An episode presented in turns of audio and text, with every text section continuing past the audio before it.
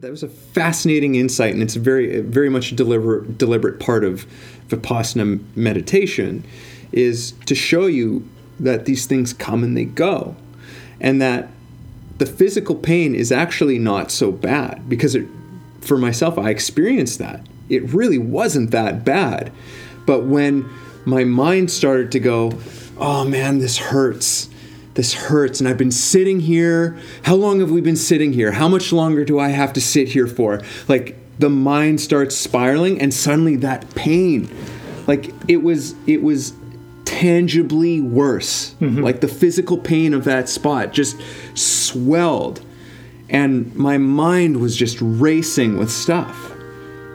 And then it's like, oh, and then you just come back into, you know, refocus yourself and then it would dissipate again.